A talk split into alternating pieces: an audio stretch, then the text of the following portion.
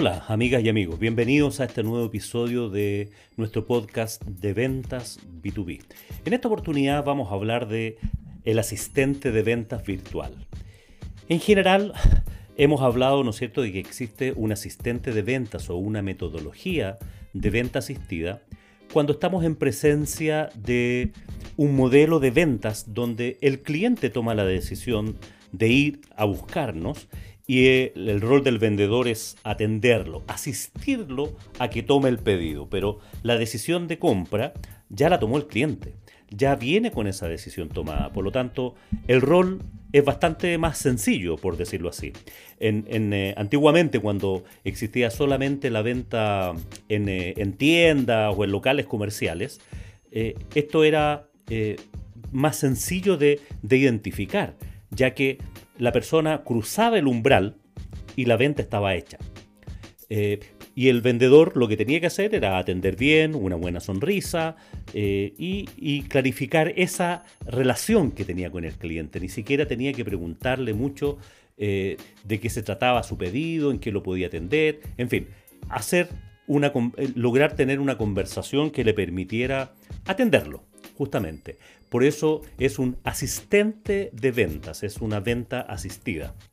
Bueno, con el decorrer del tiempo y, con todo esto de, de las pandemias y, los encierros que hemos tenido por, las cuarentenas, en el mundo B2B se ha ido incorporando también esta metodología. Una metodología para vender productos y servicios a través de nuestro sitio web, en un formato virtual. Hoy día ya es bastante más frecuente. El gran problema es que tenemos la mirada y lo aprendido en, eh, el mundo B2C, donde todo el mundo se ha puesto muy emprendedor y, están todos vendiendo a través del sitio web y promocionando a través de Instagram y, y otras cosas parecidas. Sin embargo, en el mundo B2B se han copiado algunos de estos modelos y de mala manera. De mala manera. Incluso una, conversación que tenía el otro día con un empresario más de la antigua escuela. Él decía que no, su producto no se podía vender a través de sitios virtuales porque era un producto muy complicado. Pero la conversación empieza a, resultar que era perfectamente vendible. hoy día puedes vender un auto, un iPhone, un computador, un viaje, un, curso, un, posgrado. Un, o sea, puedes vender lo que tú quieras lo que tú quieras a través del de el, mundo virtual, siendo complejo o no siendo complejo. Y la única diferencia que existe con el mundo B2B es que quien toma la decisión no es el usuario final, sino que es parte, o sea, compras para que otros lo usen. En algunos casos tú mismo si es que eres tú el empresario. Pero en la lógica de la venta B2B también se puede implementar. Y aquí es donde eh, la academia está bastante alejada. Gran parte de de los cursos que se dictan en las universidades, en los magísteres, en los posgrados, se basan en el mundo de la venta a mercados de consumo masivo, al mundo B2C. Por lo tanto, los ejemplos que te ponen son de, no sé, de la Coca-Cola, del Starbucks, de eh, Honda, de, gente que vende, en fin, lo, lo, que sea, pero donde la decisión es del usuario final. Y en el mundo B2B sabemos que la decisión de compras no necesariamente está en manos del que va a ser el usuario. Entonces, por eso quiero dedicar este, este podcast, este episodio, a, este mundo, al mundo de la venta asistida eh, para el modelo B2B. Al igual que en el mundo B2C, es central la página web. Lo que, lo que haces en el diseño de tu sitio web, porque el cliente B2B, el cliente B2B, donde va a vitrinear, eh, y de hecho ha reemplazado en muchos casos la visita del vendedor por vitrinear en un sitio web. Cuando le llega al, cliente o al usuario o al tomador de decisiones o al, consultor, al que sea, de la empresa, le llega alguna información, la persona lo primero que hace es ir a buscar eh, al sitio web y mira y googlea eh, a ver quiénes pueden ofrecer el mismo producto, a ver si el producto que necesita está por ahí y, empieza a vitrinear y empieza a darse una vuelta por, por, el sitio web, lo primero que ve. Por lo tanto, el corazón, la tienda, por decirlo así, para asimilarlo al tema del mundo de venta presencial, es, eh, es el sitio web. Entonces, hay negocios en que venden al mundo B2B, pero lo vendían en sus tiendas. Eh, repuestos, insumos, donde iba el propio eh, cliente, el, otro emprendedor, a comprar a la tienda y ahí lo atendían estos vendedores de mesón. Y claro, conversaban y lo entendía y lo asesoraba. Eso mismo es lo que tenemos que llevar al mundo, al mundo B2B. Entonces, una metodología o un modelo de, de sistemática de ventas para este mundo B2B y de venta asistida como canal es el que voy a recomendar a, a continuación. Lo primero que tienes que tener claro es tener una base de datos con tus potenciales clientes, de esos buyer personas. ¿Quiénes son esos, esos potenciales clientes que te pueden llegar a comprar? Tenerlos totalmente identificados ese segmento, individualizados y ojalá que sea nominativo, con nombre y apellido, a qué empresa, en qué empresa están, eh, etcétera, etcétera. Y eso, esa base de datos la podemos obtener a, través de desarrollos de personas que empiezan a buscar en los sitios web estos potenciales clientes o eh, en eh, redes sociales, por ejemplo LinkedIn. O sea, buscar de todos los lugares posibles correos de estas personas donde poder enviarles información.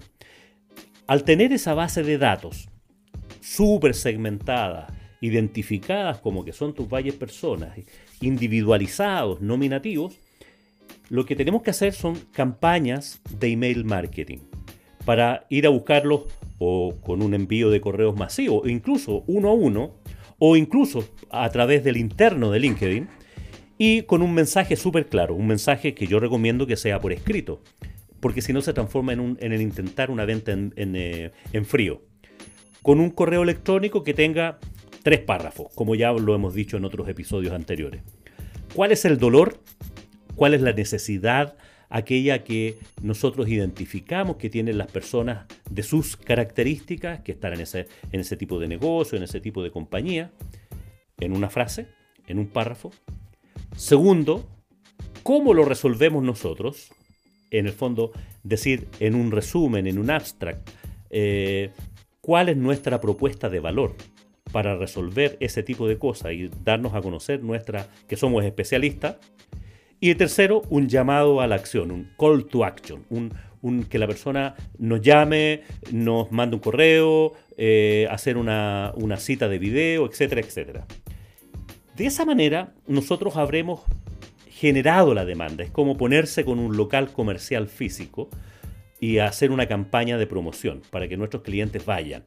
Aquí estamos hablando de una empresa y lo más probable es que si se trata de una campaña de ventas para productos que son relativamente estándar, uno podría llegar hasta la total automatización del proceso con, con una tienda virtual donde el cliente debe tener acceso a entender de qué se trata el producto, el folleto, lo que hace, la, ficha técnica o como le quieras llamar, un precio y una forma de pago, que la persona pueda acceder a pagarnos eh, con tarjeta de crédito, con transferencia, en fin, todas esas cosas. Uno podría llegar a vender sin la interacción de un vendedor o de un asistente de ventas, que es lo que estamos hablando acá.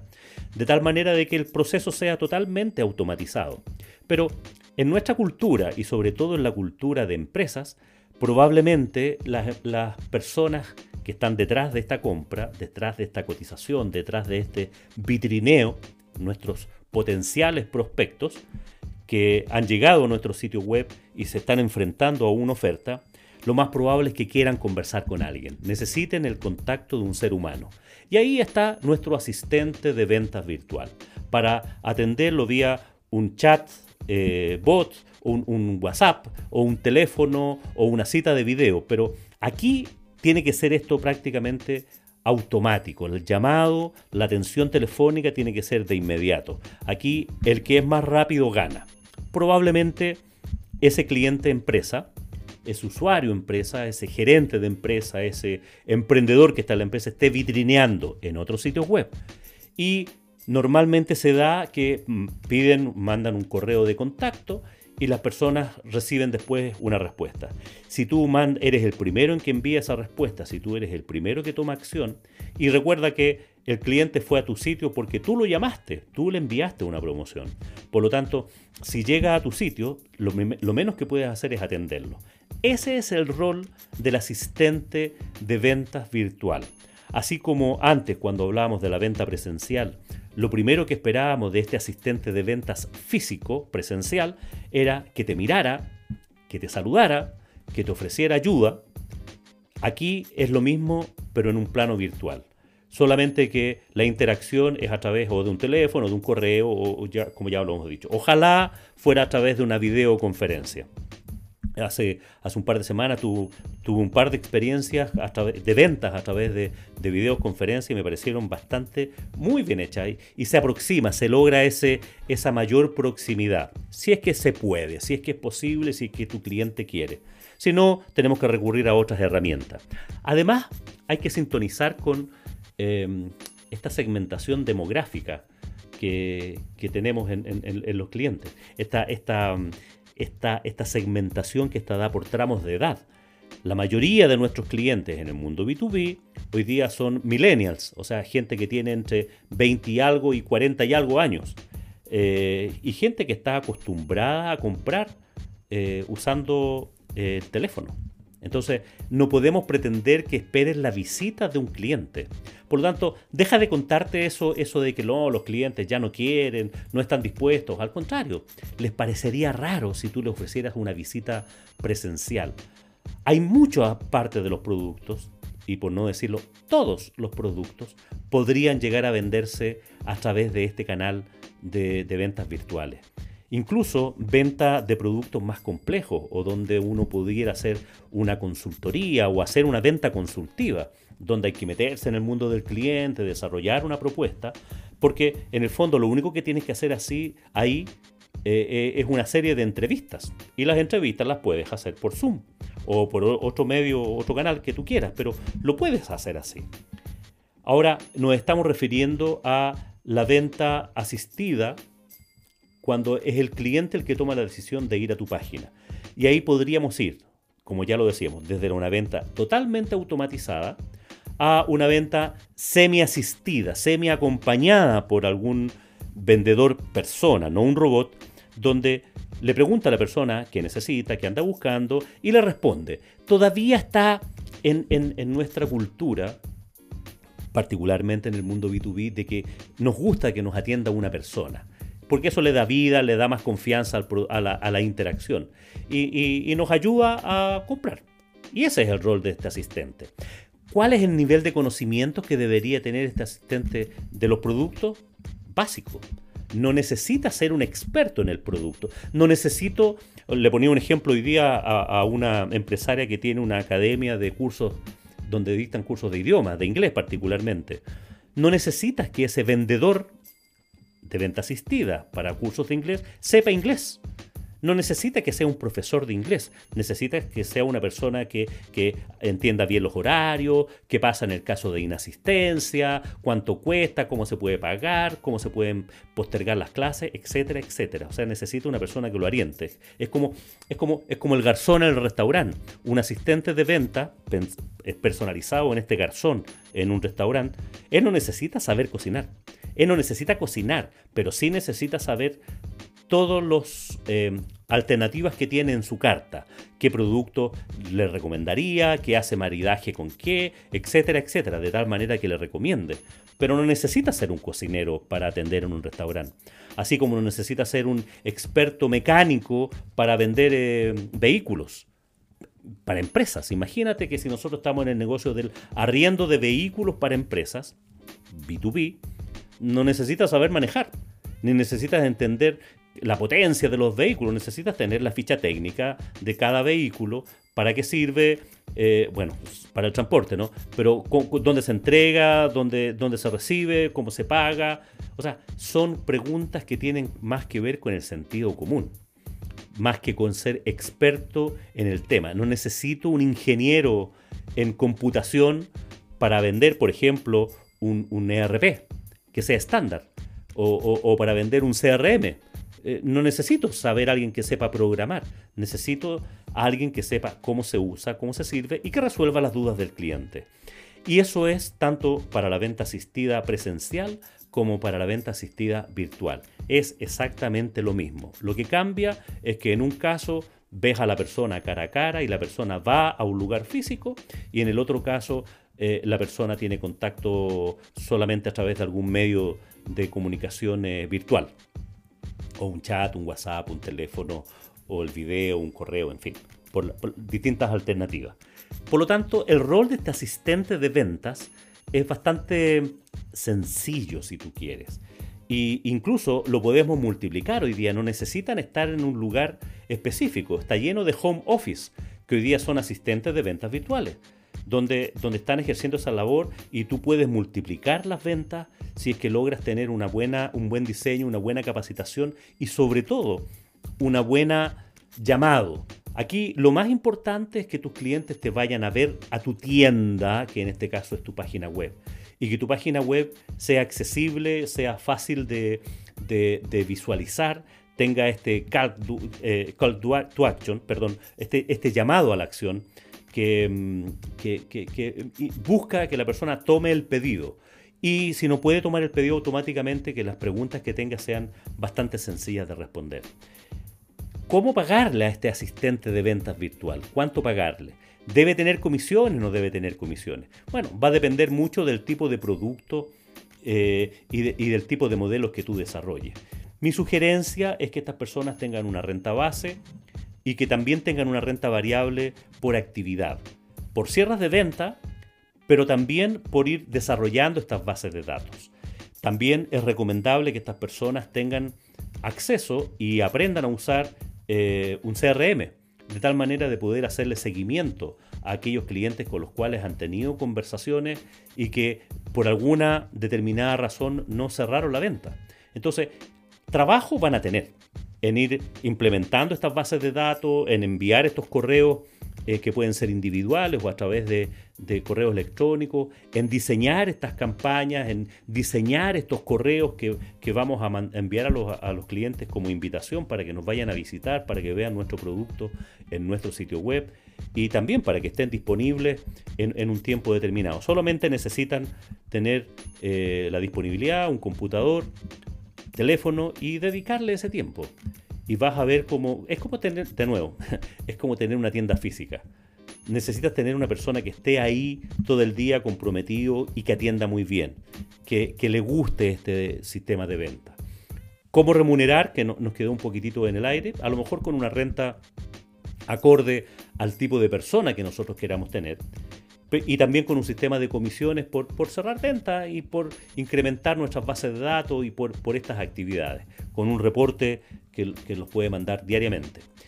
Necesitas sí que tú, desde tu empresa, desde tu emprendimiento, tengas muy, una muy clara definición de los productos, en lo posible estandarizar esa oferta, o sea, que el valor agregado esté en la información, en el contenido y que no necesariamente sean productos a medida. Si son productos a medida, el rol de este asistente de venta ya no es vender, sino que solamente es lograr hacer el link contigo, que eres el experto.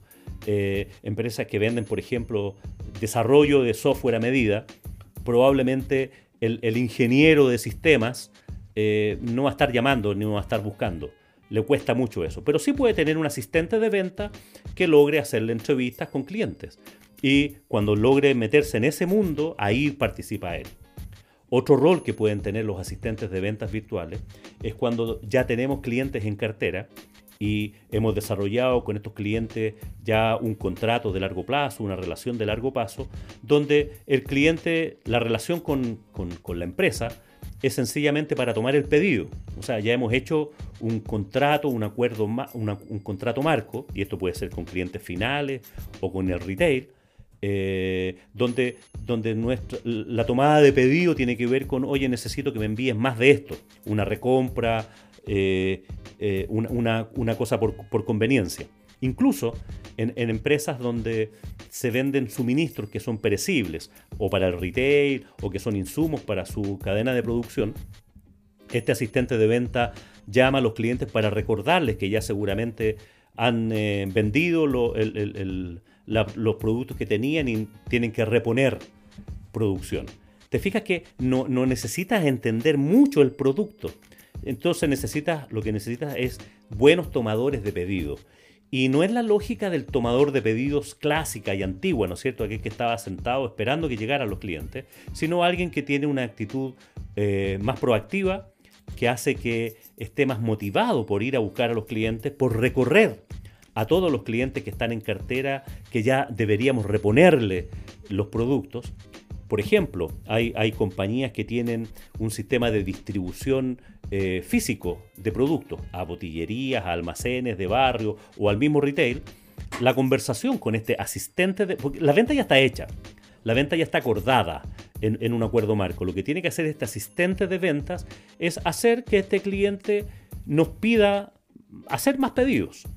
No, no, es seducirlo ni hacerle cosas. Bueno, también tiene que hacer, hay, algo de seducción ahí para, que, para hacer esta reposición. Y comprometerse con plazo y con tiempo. Y luego esta persona tiene que mover eh, los procedimientos internos para, y logísticos para el despacho, para que los vayan a buscar, para la facturación, notas de crédito y, y, y todo ese papeleo que tiene que estar ahí.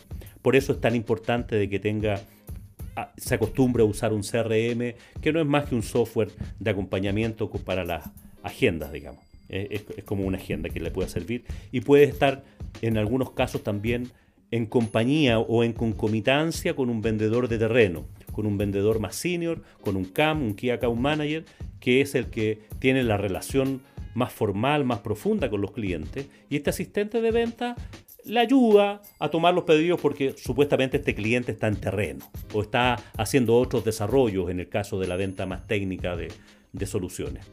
¿Queda claro? No pierdan el miedo. La venta B2B también se puede hacer a través de canales remotos y no necesitamos tener hiper vendedores sofisticados, sino más bien tener buenos asistentes de venta muy capacitados, muy motivados, con herramientas de trabajo adecuadas, computadores, fichas técnicas, soporte, ser capaces de tener buenas respuestas y oportunas y sobre todo que sean rápidos, rápidos en su respuesta. Uno puede diseñar un modelo, ¿no cierto?, de, de ventas AMPM, que las la, la solicitudes que recibiste en la mañana las resuelves en la tarde y las, las solicitudes que recibiste en la tarde las atiendes al otro día en la mañana. Pero hoy día eso puede parecer, puede ser demasiado tiempo si lo puedes hacer automáticamente y al instante, lejos, mucho mejor y podrás vender mucho más. Bueno, amigas y amigos, estoy llegando al final de este episodio número 22 acerca de la venta asistida virtual, los asistentes de venta. Pueden ser hombres o mujeres. Espero que lo haya, les haya servido. Si tienen preguntas, recuerden enviarme un correo a mi, a mi correo personal, julio. Compartan esta información con sus amigos, con, con gente que esté en esto y cualquier cosa que quieran saber, no duden en llamarme. Agradecido una vez más por estar del otro lado y nuevamente deseándote que tengas una semana exitosa, que te vaya muy bien y por supuesto que tengas muy buenas ventas.